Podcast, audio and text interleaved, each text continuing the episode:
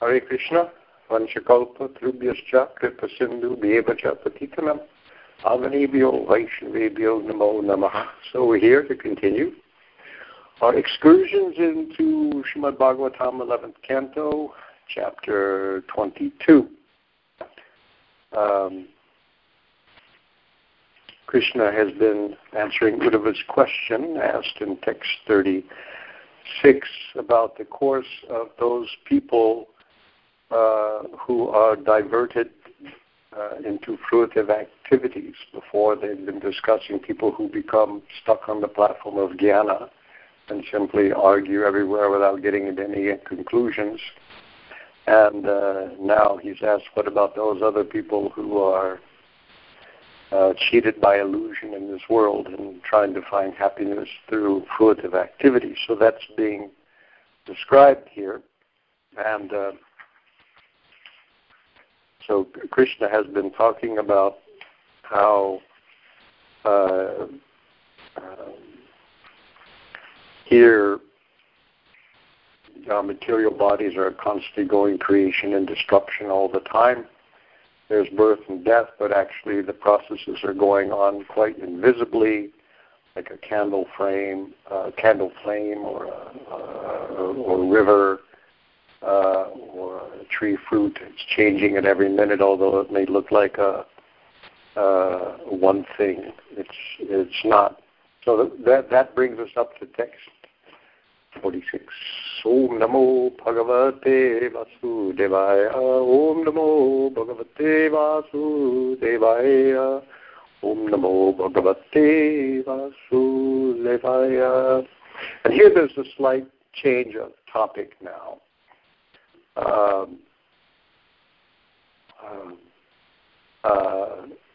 Talking about karma and how what happens because of it.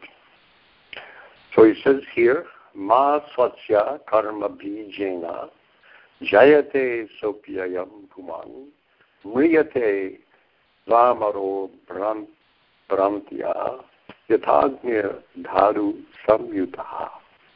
A person does not actually take birth out of the seed of past activities. That's karma bija, the seed of karma.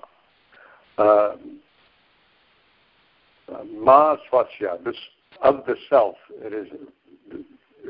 doesn't take birth. The self does not take birth. Here it's a person.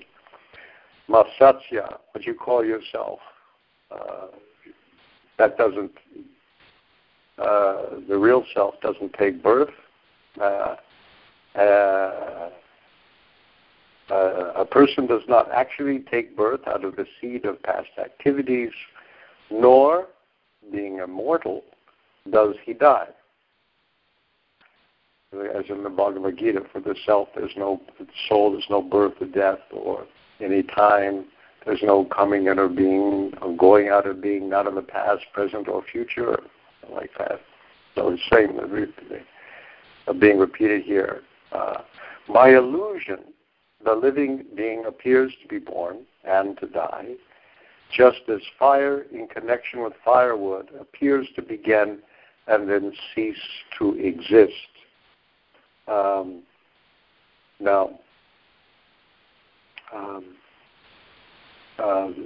The example of a firewood appearing and ceasing to exist actually... let me get it up here. Oops, I didn't get my finger. Okay. The BBT purport says, the element fire exists perpetually within the material creation, but in connection with a particular piece of wood, fire apparently comes into existence and ceases to exist. So that's the elements are always there. Sometimes you see them and sometimes you don't. Fire is in the sun. Wood grows, a tree grows wood. And that fire has been stored up invisibly inside the wood, latently, as we would say. then when it's ignited, the same fire comes back out again. So the fire is always there. All the elements are go on like that. Similarly, the living entity is eternal, but in connection with a particular body, appears to take birth and dies, apparently takes birth and dies. The reactions of karma thus impose an illusory suffering or enjoyment upon the living entity. But they do not cause the entity himself to change his eternal nature. In other words, karma represents a cycle of illusion in which each illusory activity produces another. Krishna consciousness stops this cycle of karma by engaging the living being in spiritual activities in the loving service of the Lord. By such Krishna consciousness, one can escape the illusory chain of fruitive reactions. When Bhanu Swami, following Sridhar Swami's purport, translates this, he says,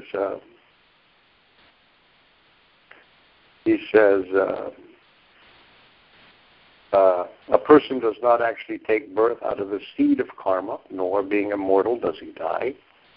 By illusion, the living being appears to be born and to die, just as fire in connection with firewood appears to begin and then cease to exist, though the element lasts for the lifetime of Brahma. So he puts that in. That's from the purport by Vishnu Chakravarti. In reality, birth and death take place for the jiva by false identity. It's an illusory superimposition. So the jiva is not born, nor does he die, by a seed in the form of karma. And then he mentions here, fire is a gross element with great power existing for the lifetime of Brahma. So that's as long as it's there. However, it appears to take birth and die by addition or subtraction of wood. So he says, so the elements last for the lifetime of Brahma.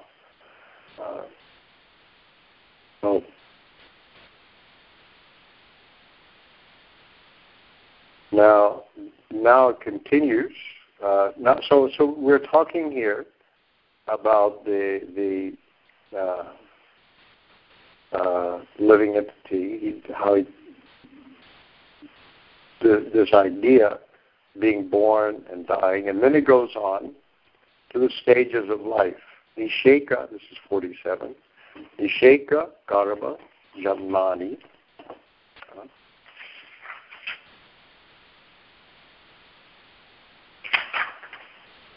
Nisheka Garba Janmani Balya Kumara Yovanam Vayo Madhyam Jara Mrityu Itti Avastha Tanor Nava. Impregnation, gestation, birth, infancy, childhood, youth, middle age, old age, and death are the 9 ages of the body. So now that's what happens between birth and death. But here it starts with this is the stages it seems to go through. Nisheka, which is translated here as impregnation. Nisheka means sprinkling water or expelling water or whatever, So this is seminal infusion, it says in the dictionary. That's Nisheka. And then Garba, which the name of a Garba is an enclosed space, so the womb, and then it also means the fetus, so this is gestation, when that child is in the womb, and then Janmani, then birth. So 3 right there. Then Balya and Komara. Now here this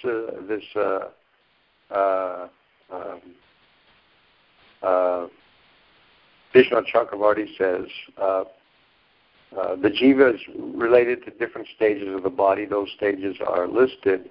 The jiva enters the womb grows there, comes out of the womb, grows to 5 years, balya, then enters Poganda and Kaishora ages until 16 years. Now, it's a little, balya is usually what we call kumar. There's a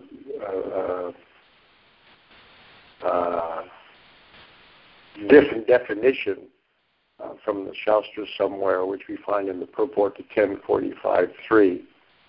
The Komara stage lasts until the end of the age of 5. Up till 6 years is what's called Komara. And then Poganda to the end of the age of 10. Kaishora to the end of the age of 15. Then Yovana. Those are the, when we talk about Krishna's ages and stuff like that. But here, in this one, this balya is used for infancy and kumara for childhood. And then they go to yova. So they're using the words in a slightly different way. They've combined Komara and Poganda here to be childhood, and Yovana is youth at the age of 16. And Krishna is always basically just at the 16, basically. He really doesn't actually get any older than that.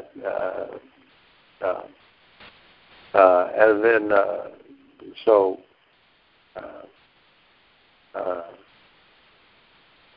those are the definitions here. So then he says, interesting, youth lasts until 45 years. This is Yovana.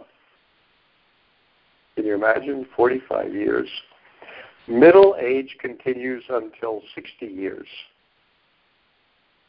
Interestingly enough, this Vishnu Chakravarti Thakur writing this, I guess sometime in the 18th century or 17th century, I think the 17th century, 18th century, Middle Ages, 60 years.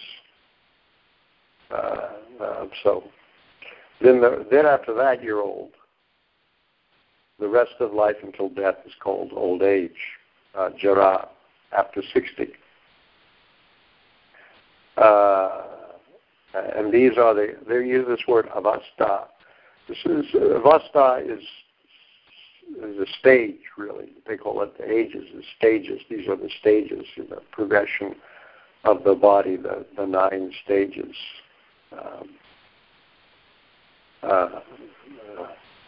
So there it is. There's the biography of everybody.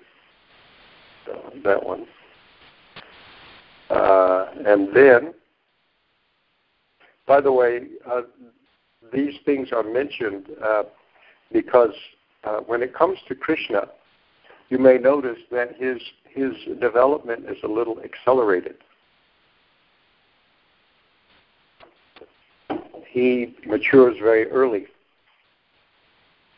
It's mentioned that when Vishnu Chakravarti says in the 10th canto that the 3 years and 4 months the Lord Krishna stayed in Mahava were the equivalent of 5 years for an ordinary child. And thus in that period he completed his Komara stage of life. And then from the ages of 6 years and 8 months, during which he lived in Vrindavan, constitute his Poganda stage. And at the period from 6 years and 8 months to his 10th year, during which he lived in Nandagram, that's Kaishora. And then at 10 years and 7 months, on the 13th lunar day of the dark fortnight of the month of Chatra, he went to Mathura. So they know exactly when it is. They figured it all out. And when you figure it out, there's not enough time. So he was accelerated development there. And the next day he killed Kamsa. Thus he completed his Kaishora period at the age of 10. and he eternally remains at that age. In other words, we should understand that from this point on, Lord Krishna remains forever a Kishora. That is to say, that's his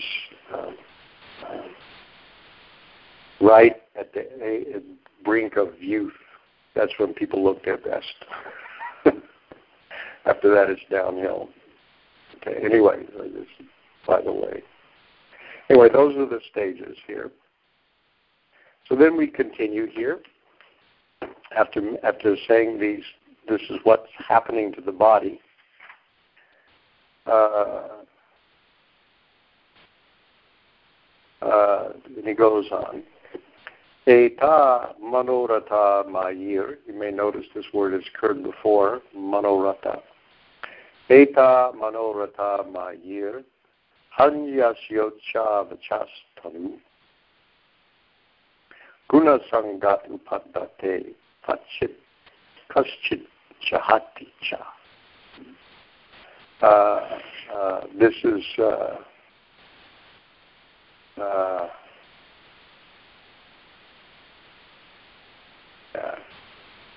although the material body is different from the self because of ignorance due to material association, one falsely identifies oneself with superior and inferior bodily conditions. Sometimes a fortunate person is able, can give up these conditions.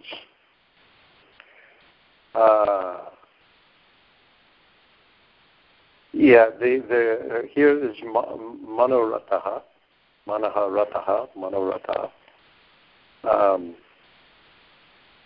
So a mental fantasy or a daydream is usually what it means.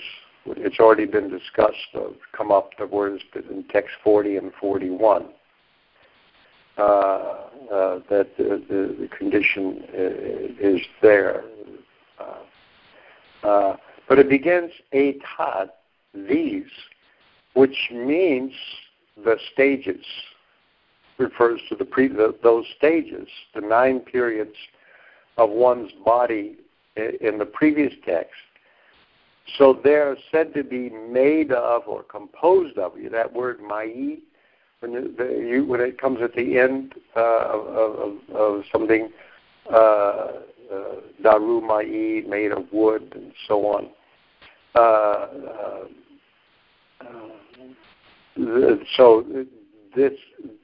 These stages are made of or composed of fantasies. Like you accept a dream body in a dream. So you've accepted these stages. Oh, now I'm getting old. Now I'm really, in this stage of life or another. This is me. I'm a child. So that's what it's really saying. And therefore, one identifies with the conditions of the body, the bodily conditions, ucca, avacca, means bigger and littler, greater, lesser, I don't know. Why guna sangat? Because of the associating with the gunas. He accepts it. Or sometimes gives it up. Kaschit jahati. He accepts. So you accept this illusion, and it just says sometimes gives it up. It's very this kvachit kaschit jahati.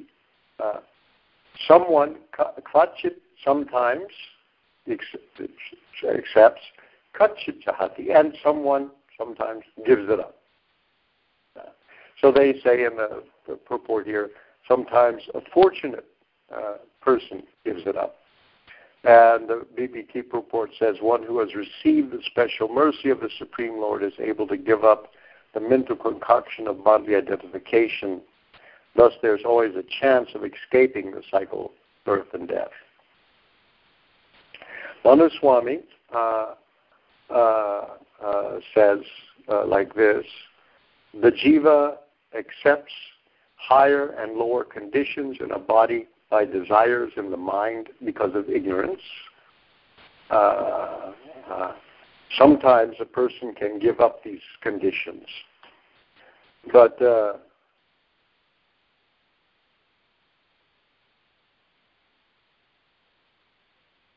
Vishnu Chakravarti has a somewhat different take on it when it refers to the higher and lower conditions. That means your next bodies. He says the purpose of explaining birth and death relating to the body is summarized clearly. The jiva accepts higher and lower conditions of another body, which are attained through meditation using his mind, which has been attained by karma because of association with avidya, gunasangat. So what you're thinking of, what you want, the desires of the mind, which are conditioned by your attachments, therefore certain karmas there, and so this is how it takes place. So he talks. It means it takes you to your next birth, your higher, lower conditions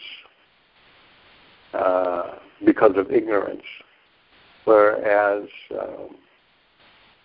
one falsely identifies oneself with the superior or inferior bodily conditions in the BBT, but here he kind of takes it to the... and then it just says sometimes one can give up these conditions. And Vishnu Chakravarti says, a person who attains the mercy of the Lord gives up these conditions. That's how it happens. So this is the... These stages are achieved by meditation of the mind. You identify with them as you go through them, and you get new ones also by mental concoction.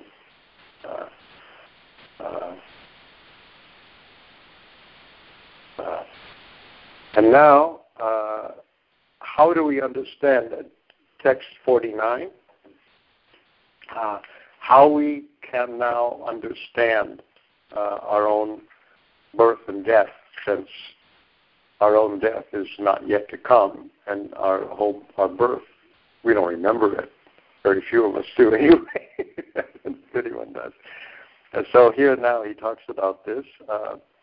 Atmana pitri putrabhyam anumeyo bhavapyayo nabhavapyaya vastunam avicno dvaya lakshanaha.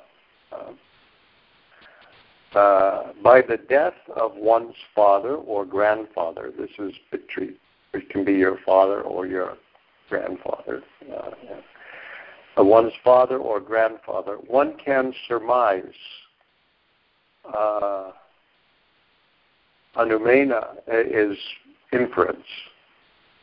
So one can infer or surmise one's own death.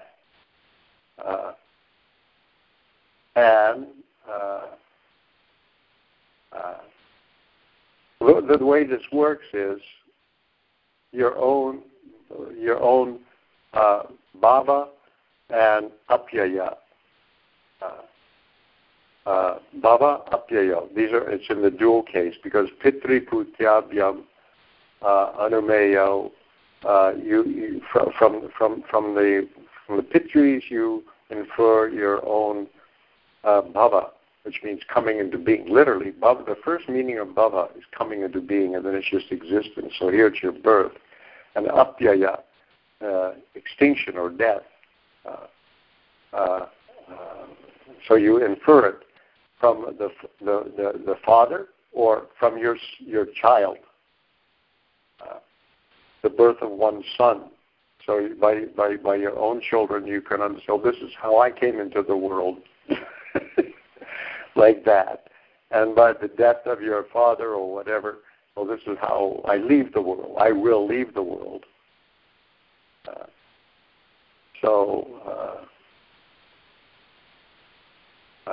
And this holds for bhava apyaya vastuna. All that is subject. The subject of birth and death. So Abhijna, one who is in proper knowledge, a person who thus realistically understands the creation and destruction of material bodies, is no longer subject to these dualities, dvaya lakshana, characterized by these dualities. Abhijna, one who can discern, jna is knowledge, but abhijna means discernment, or knowledge that sees through to the roots of things. So here the purport goes like this. The Lord has described the 9 stages of the material body, beginning with impregnation, gestation, and birth. One may argue that a living entity cannot remember his presence in the mother's womb, nor his birth and early infancy. The Lord therefore states here that one can experience these phases of bodily existence by studying one's own child. Similarly, although one may hope to live forever, by experiencing the death of one's father, grandfather, or great-grandfather, one has definite proof that the material body will die. A sober person, knowing the soul to be eternal, therefore gives up the false identification with the temporary, unreliable body and takes shelter of the devotional service of the Lord. By this process, one can escape the artificial imposition of birth and death. Remember, it is an illusory superimposition. The soul is never birth or death, but now I'm dying, now I'm growing old. This is our superimposition. Bhanu Swami translates it like this: birth and death can be inferred by seeing the death of a father and birth of a son. A person who knows that all beings undergo impregnation, growth in the womb, birth and death, is not subject to dualities. So when Vishnu Chakravarti comments on this, it begins with quotation marks. This is somebody's objection, unstated objection, anticipated objection. The states of the body between birth and death are seen by the jiva, but impregnation, growth in the womb, birth and death is not seen. So how do we know? One sees death when one performs death rites for one's father's body. And one sees birth when one performs the birth ceremony for a son's body. Because this is always from the male point of view, and they're never there. A woman sees birth in a different way, in gestation, and all these things anyway. The word bhava includes impregnation and growth in the womb as well, as coming into being. On observing these, the seers of the body, the bodies, vastunam, subject to birth and death, is not subject to the characteristics of the body. So you can, if you have this discernment, this abhijna, you can see that this doesn't happening to this. Doesn't happen. It's not happening to the self. The difference between the seer and the seen, because ultimately the seer is spiritual, and what is seen is material. The seer is the self. Prabhupada explains that the seer is the self, and what is seen is the not-self. And normally, the border, the division between the self and the not-self is our skin. So we identify with the body. So this is the skin is the boundary layer between the self and the not-self. And when I say I see, that means the eyes are standing for all the senses, so I'm witnessing what is, that's the difference. But then, however, I'm also perceiving or conscious of by my own body. I'm aware of the position of my hands. I'm aware of, my whole workings of my body. We have proprioceptive senses, which tells how our body is located in space and the disposition of whether we're sitting or standing. You don't have to look in the mirror to know. So Then we have to say, well, if the not self, then this gross body is the not self. So there's a difference between the seer and the seen. So we have to draw the boundary back, and we do more closely identify with the mind. But on the other hand, we can also be conscious of what our mind is doing. We are happy, sad, all those mental, not bodily conditions, but mental conditions, frightened, and sleepy, all these mental conditions, we also see those.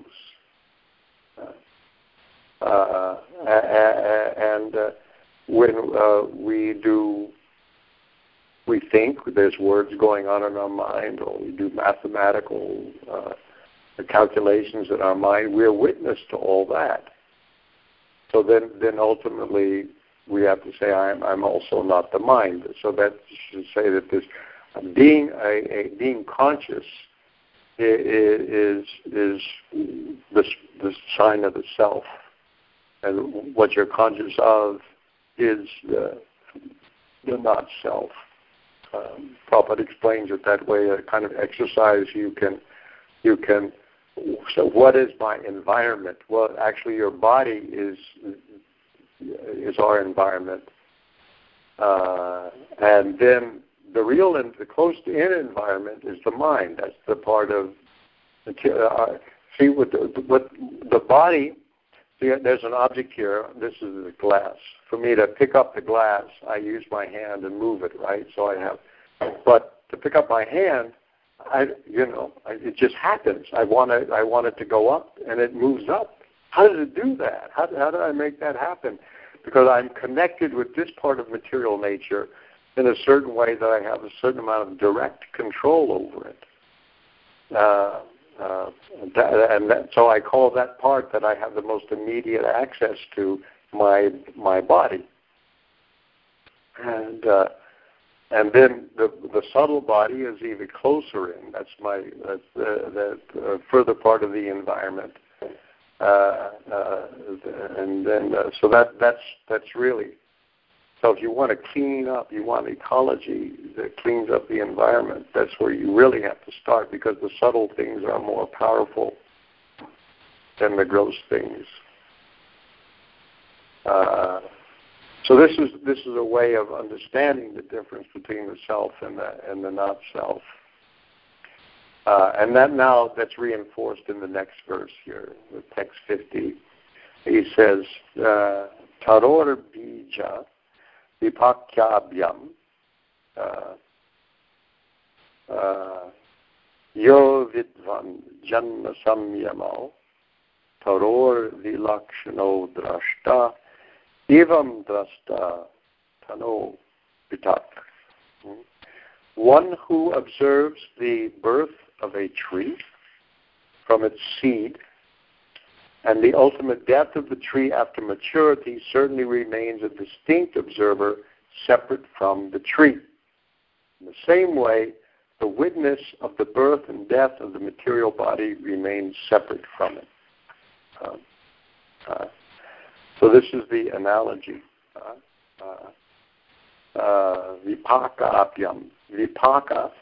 Vipaka can either mean something is ripe or something is mature, and I think they mention this in the purport here. Yes, as a reference to trees, vipaka indicates the final transformation called death. In reference to other types of plants such as rice, vipaka indicates the stage of maturity in which death also occurs.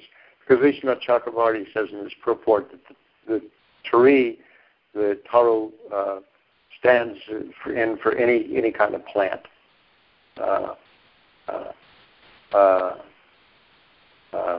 So you, just as you can observe the birth of a tree from its seed and ultimate death, and we know it happens to us too because of what we've seen, even what we don't experience ourselves. In the same way, the witness of the birth and death of the material body is separate from it. So that's just a kind of an analogy to give us how we should see our own. We are separate,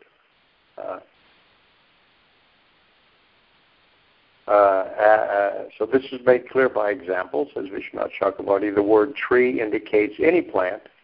One who knows birth and death by seeing the seed and the result in the form of harvested rice remains different from the body. So this is where this Prabhupada's example of the seer and the seeing is assumed in here.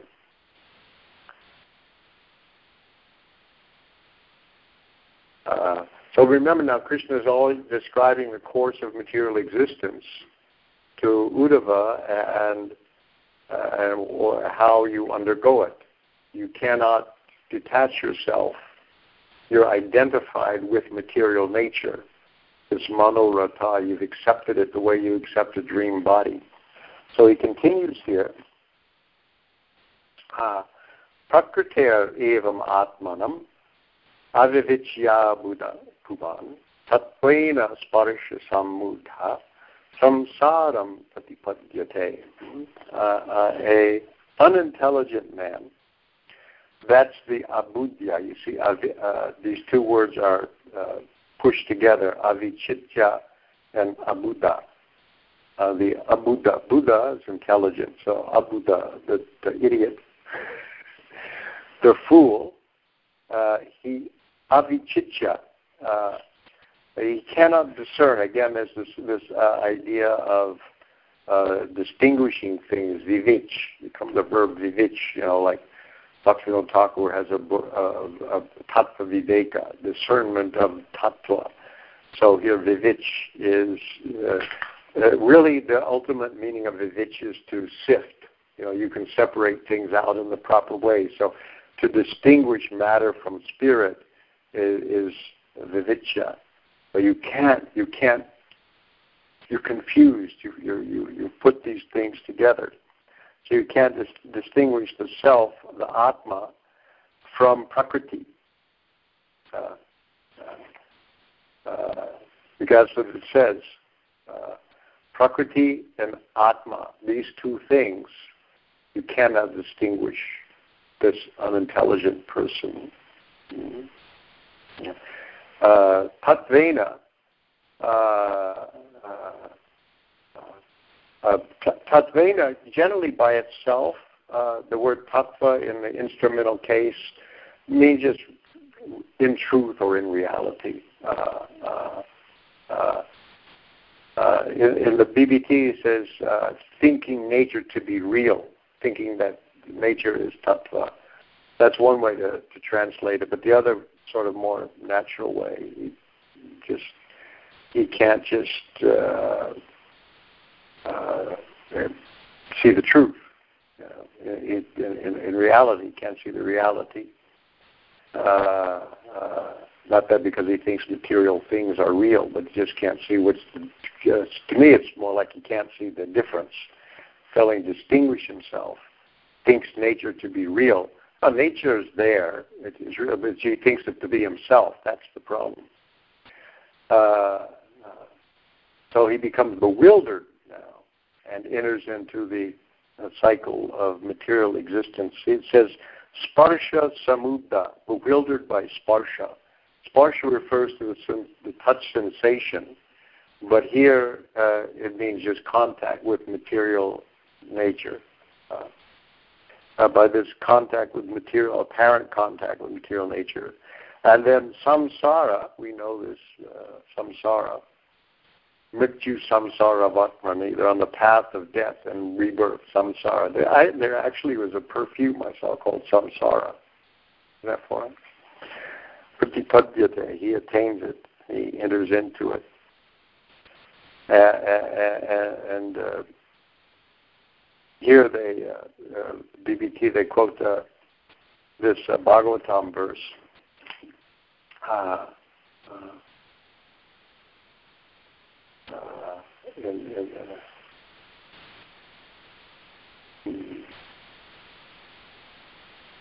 don't have the right thing up. Yeah, 1175. Due to this external energy, the living entity, although transcendental to the three modes of material nature, thinks of himself as a material product and thus undergoes reactions of material miseries. Samohita, illusion, jiva. And even though he's transcendental to the triguna, he undergoes this. Prabhupada, in the purport to that verse, says, the root cause of all suffering by the materialistic living beings is pointed out with the remedial measures which are to be taken and the ultimate perfection that is to be gained. All this is mentioned in this particular verse. The living being is by constitution transcendental to material engagement, but he's now imprisoned by the external energy. Therefore, he thinks himself one of the material products. And due to this unholy contact, that's a pretty nice phrase. I wanted to read this purport, especially because of that, unholy contact. The pure spiritual entity suffers material miseries under the molds of material nature. The living entity misunderstands itself to be a material product. This means that the present perverted way of thinking, feeling, and willing under material conditions is not natural for him. So we think these are natural, but actually they are distinctly unnatural. So this is his state here. We're almost out of time. So now it goes on. Let me just see what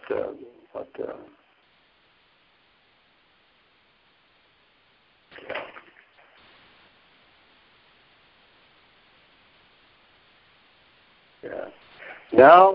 Now it describes the future births. Goes on a little bit to the next part. Sattva sangat rishin devam rajasura manushanam tamasa bhuta tirya tvam brahmito yati karma vihi. This is a kind of interesting verse. It's simple enough. Made to wander because of his fruitive work. The conditioned soul, by contact with mode of goodness, takes birth among sages or demigods. By contact with the mode of passion, he becomes a demon or human being, and by association with the mode of ignorance, he takes birth as a ghost or in the animal kingdom. They point out here in the purport, Tiryak-twa. It's not that Tiryak is an animal, but Tiryak-twa has that, making it a little more abstract. Like twa is like the equivalent of N-E-S-S, the prefix, suffix ness, means the status of an animal, which includes all lower life forms such as beasts, birds, insects, fish, and plants. Tiryak-twa. But notice, Sattva sangat, by association with the modes of goodness, rishis and devas.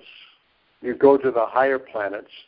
It's a little more, adds a little bit to what's in the Bhagavad Gita. Remember in the 14th chapter, where the modes of nature are described, it says you go to the higher planetary systems of the great sages. That's what it says here. Here they say the devas or the sages, because the devas, that's Indraloka, and then also there's Mahaloka, Tapaloka, Janaloka. Those are the sages. So you go there. You go up to one of those two places. In the mode of passion, the Gita just mentions...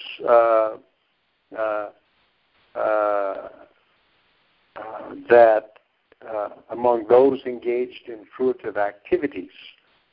So generally one says one takes birth as a human being, karma sangha. But here it says either asura or human. So there must be some more fine-tuning just of the great sages or the demigods, different levels of goodness are there, so there must be different levels of passion.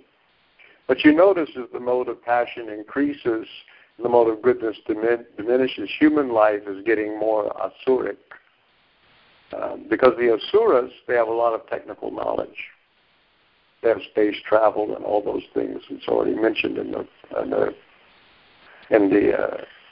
Vedas. And then tamasa, by the mode of ignorance, either the bhutas, the ghosts, or the animals. And here it says in the Bhagavad Gita, it takes birth in the mugdha, those who are in the Prabhupada translation is the animal kingdom. But actually, there's a little tweaking here. So each of them gives two destinations: the sages or the devas, the asuras or the humans, the ghosts or the animals. Those are your destinations because of association with the modes of nature. No, I guess we have to stop there. Yeah, Vishnu Chakravarti doesn't say anything about this verse here. So we've gotten up to text number 53. Yeah.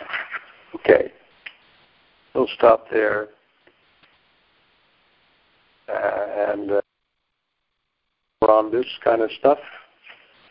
And then we're getting close to the end of the chapter. It's a long chapter. And then finally, Uddhava asks a question in text 60. And then that leads to the next chapter. Okay, so we'll stop there for right now. And we'll switch over for questions and answers. You can if you're on the phone conference, you can press *6 to ask a question, and if you're on Mayapur TV, you can text into the chat forum.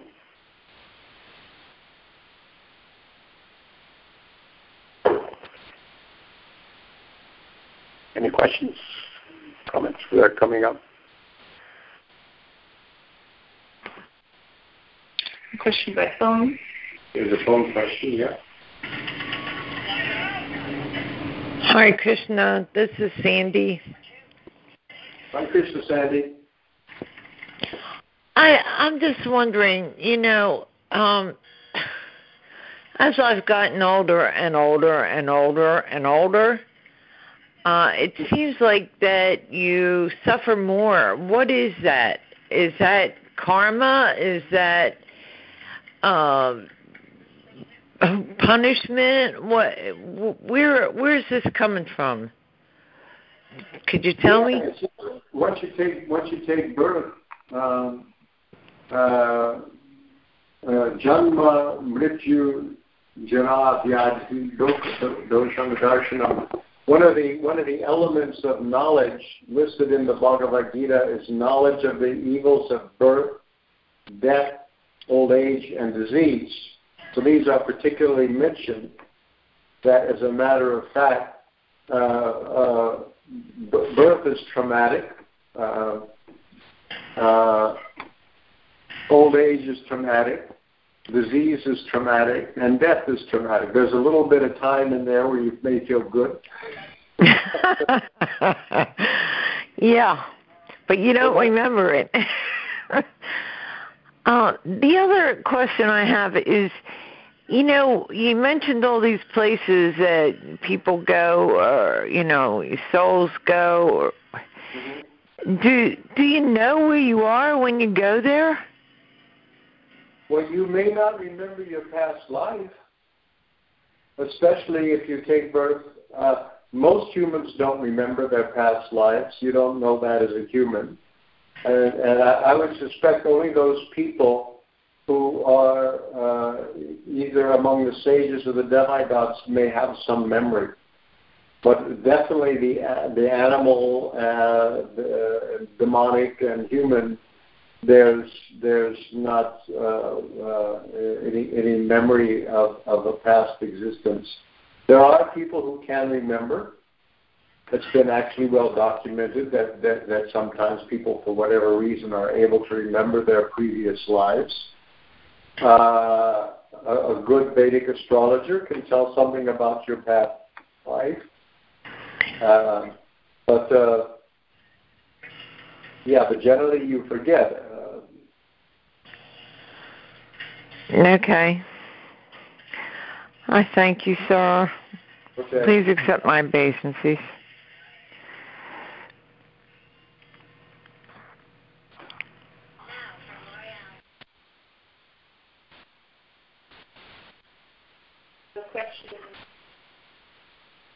We have a question by text. Nanda Dulal Prabhu asks, he says, Hare Krishna, please accept my humble obeisances. All glories to Srila Prabhupada. For us, life is racing from birth to death. But if we understand Lord Krishna's... If we understand Lord Krishna's appearance and activities, we do not take birth. Kindly help me to understand this. Krishna says, with I think very deliberate provocation, if you understand my janma and karma, there's no more janma and karma for you. That's because to understand Krishna's janma and karma, you understand that Krishna is the Supreme Personality of Godhead. And his appearance in the world is not like our janma, and his activities are not like our karma. And so one who understands fully who Krishna is simply by understanding and accepting. Actually, Prabhupada says one who accepts this truth on faith is liberated. Just to accept it on faith, he says, one is liberated in this world. The purport is there. I don't remember the verse number. But one who accepts this truth on faith, he says, this is the real meaning of Tatva-videka. Yes, you, Krishna, you are the Supreme Personality of Godhead. So if one says that about Krishna, then that is understanding Krishna's appearance and activities are not by force of material nature, not controlled by material nature, but he is the controller of all these things. So out of his own free will, he comes and he goes, and he performs his activities. They're not like ours. They're different. Then we're liberated. If you look at Prabhupada's purport to that verse, you can get some idea of this.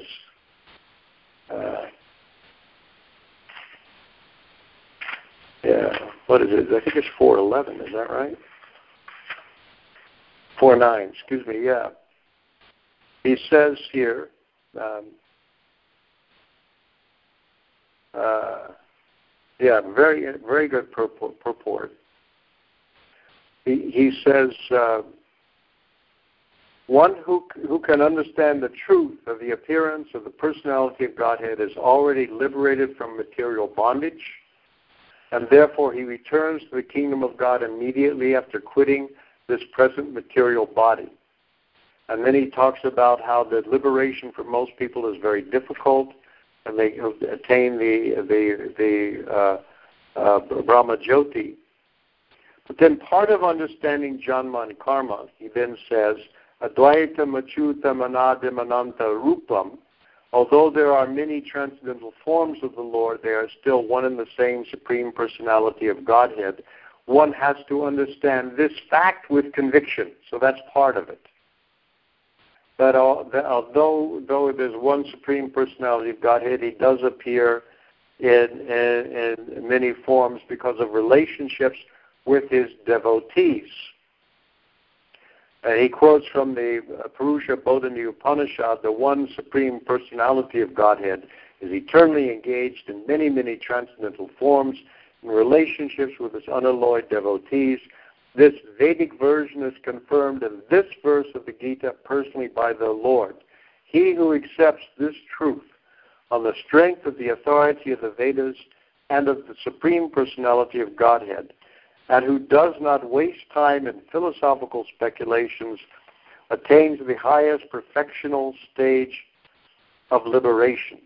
Simply by accepting this truth on faith, one can, without a doubt, attain liberation. The Vedic version, Tattvam Asi, is actually applied in this case. Now, here's a joke. Tattvam Asi is taken by the impersonalist, that art thou, you are Brahman, and therefore I am the absolute truth. He says here, no, Tattvam Asi, you, Krishna, the reference of the you is Krishna, you are the Supreme Brahman, because he says, you are the same Supreme Brahman, the personality of Godhead. It is certainly liberated instantly.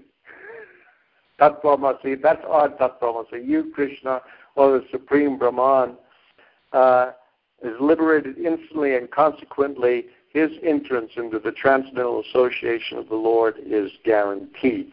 So that's Prabhupada's purport. And you should take some time and read it again and again. Very amazing purport to that verse. Thank you for bringing it up. Let's see in a minute. Another question. This question's from Akendra Prabhu. He asks, is the mechanism by which animals change from one species to the next strictly automatic? For example, is a gazelle automatically slated to take birth as a lion? Or is it because at the time of death the gazelle is thinking of the lion, of the lion eating it? Would a pet who has more association with humans be more likely to take birth as a human than a stray dog in the street who dies among other dogs? I know this is a wacky question, but it seems to me that dogs do take on some hint of human qualities, so I wonder if association changes their destination. This is Tulsi Priya asking, by the way. I think it's okay, Tulsi Priya. And of course, humans take on dog qualities by association. Well, there's a difference between a good dog and a bad dog, but actually for them there's no good or bad. They're just dogs. Generally, what happens to an animal is a kind of automatic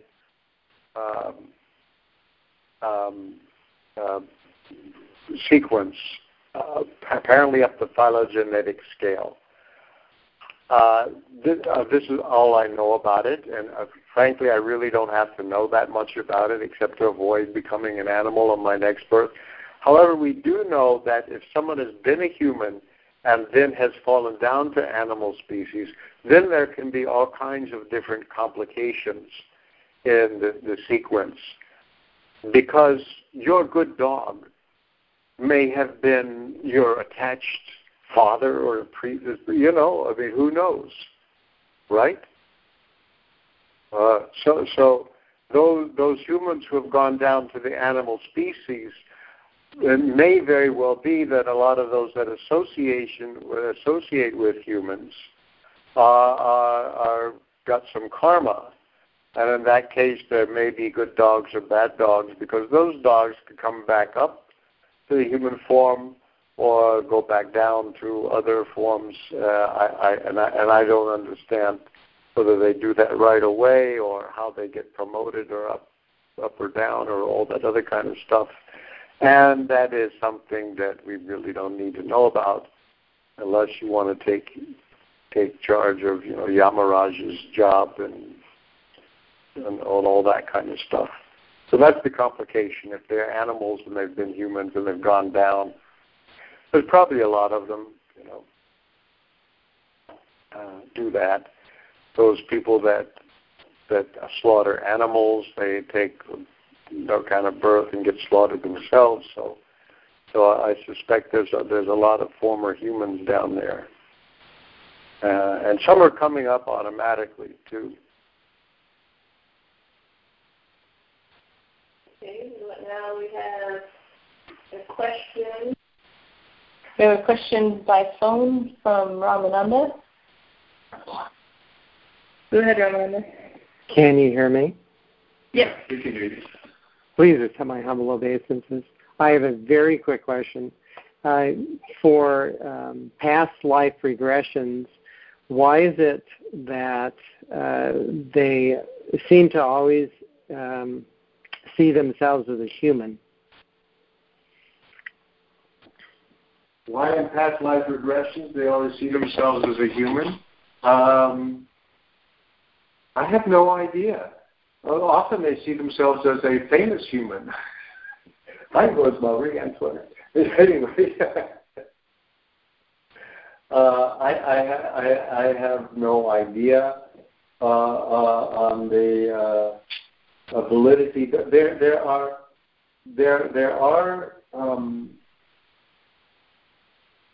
people who, when they remember their past lives spontaneously, and there's been well-documented cases about this. The name just flew out of my head. Where a person has studied these, a psychiatrist, did a very thorough. He didn't want to do past life regressions because you can object it. Ian Stevenson, excuse me. Yeah, thank you, Ian Stevenson. Because you could say that there's been hypnotic suggestion and so on. But these people have spontaneous remembers. They do remember their past human births. So if one has past animal births, probably, and if you just come into the human, you probably harder to remember, I would guess. In those cases where memory is spontaneous, like that children, especially dealing with children who can remember their past lives, and then you check out their remembrance and find out, there's newspaper articles and stuff like those. These people with birthmarks are associated with death wounds sometimes. And you can document it. But I don't know anything more about it. Oh, that's a very good explanation. So you're saying that it would be harder to remember when they were animals. Yeah, sure. Yeah, that makes sense. Yeah. And Tulsi Priya added a comment that she studied hypnosis, and even the experts don't assert that you're really seeing your past lives. Yeah. Yeah, it's hard to know these hypnotic past life regressions and so on. So that's why the Ian Stevenson stuff is more reliable. Those books he's written about it. Do we have anything else? Other questions or comments? Yes, we have another question from Ratnabhushana. One second here. Ranabhushana says, kindly accept my humble obeisance. The act of seeing, as you described, helps us disidentify ourselves from what is observed, namely the conditions of the non-self. Could you say something about how the state of absorption in Krishna brings about freedom from identification with the false ego? 1.5.27. Is there any connection between the practice of seeing as a means of disidentification from the non-self and the practice of absorption in Krishna as a means of spiritual awakening? The difference when the seer is spiritual and the seen is material, then there are two different natures. And one is spiritual and one is material. So the absorption, as this will be explained later in this chapter, the absorption in material things causes us to think of ourselves as material. When the seer and the seeing are of the same spiritual quality, then it's a different kind of experience. Because actually knowing God is something like knowing ourselves.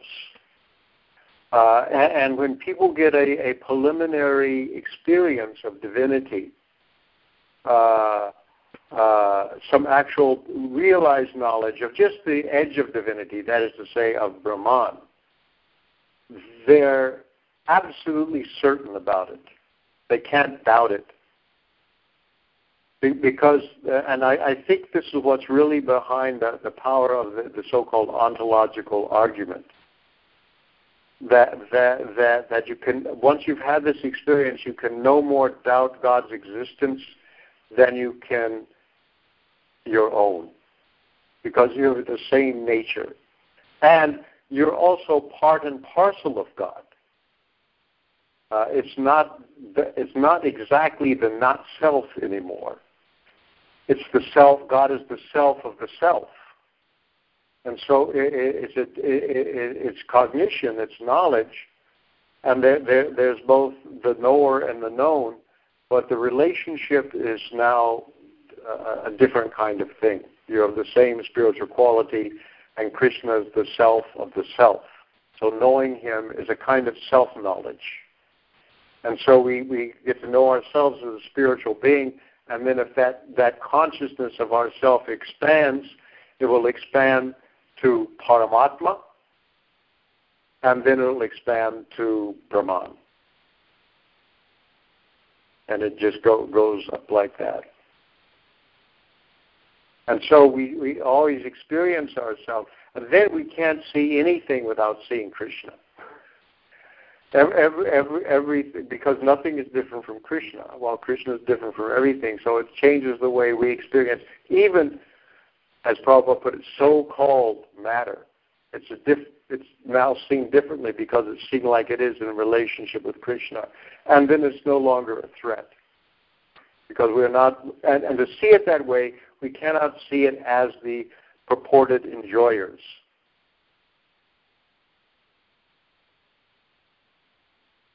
So to have that vision of the material world with no idea of the object of enjoyment is beyond the scope of materialists. And you either want it or want to get rid of it because of whether it makes you enjoy or suffer or whatever.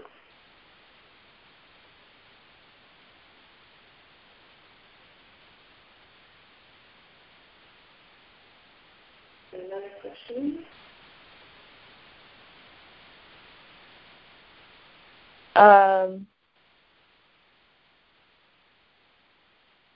Tulsi Priya asks, what about when the seer is material and the seeing is spiritual, or does it not happen that way? The material seer cannot see the spiritual. The material may see the spiritual but not be able to recognize it. It will mistake it for something material. Like, you know, people... when Krishna was present, people saw him and just thought he was a king or a boy or something. They can't recognize spirit. So there's cognition. Actually, you're seeing Krishna all the time. Prabhupada was asked, have you seen Krishna? And Prabhupada says, yes, so are you. But you can't recognize. So there can be cognition without recognition and knowledge without acknowledgement.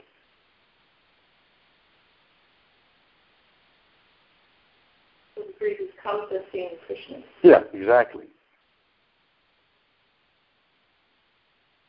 So almost death personified.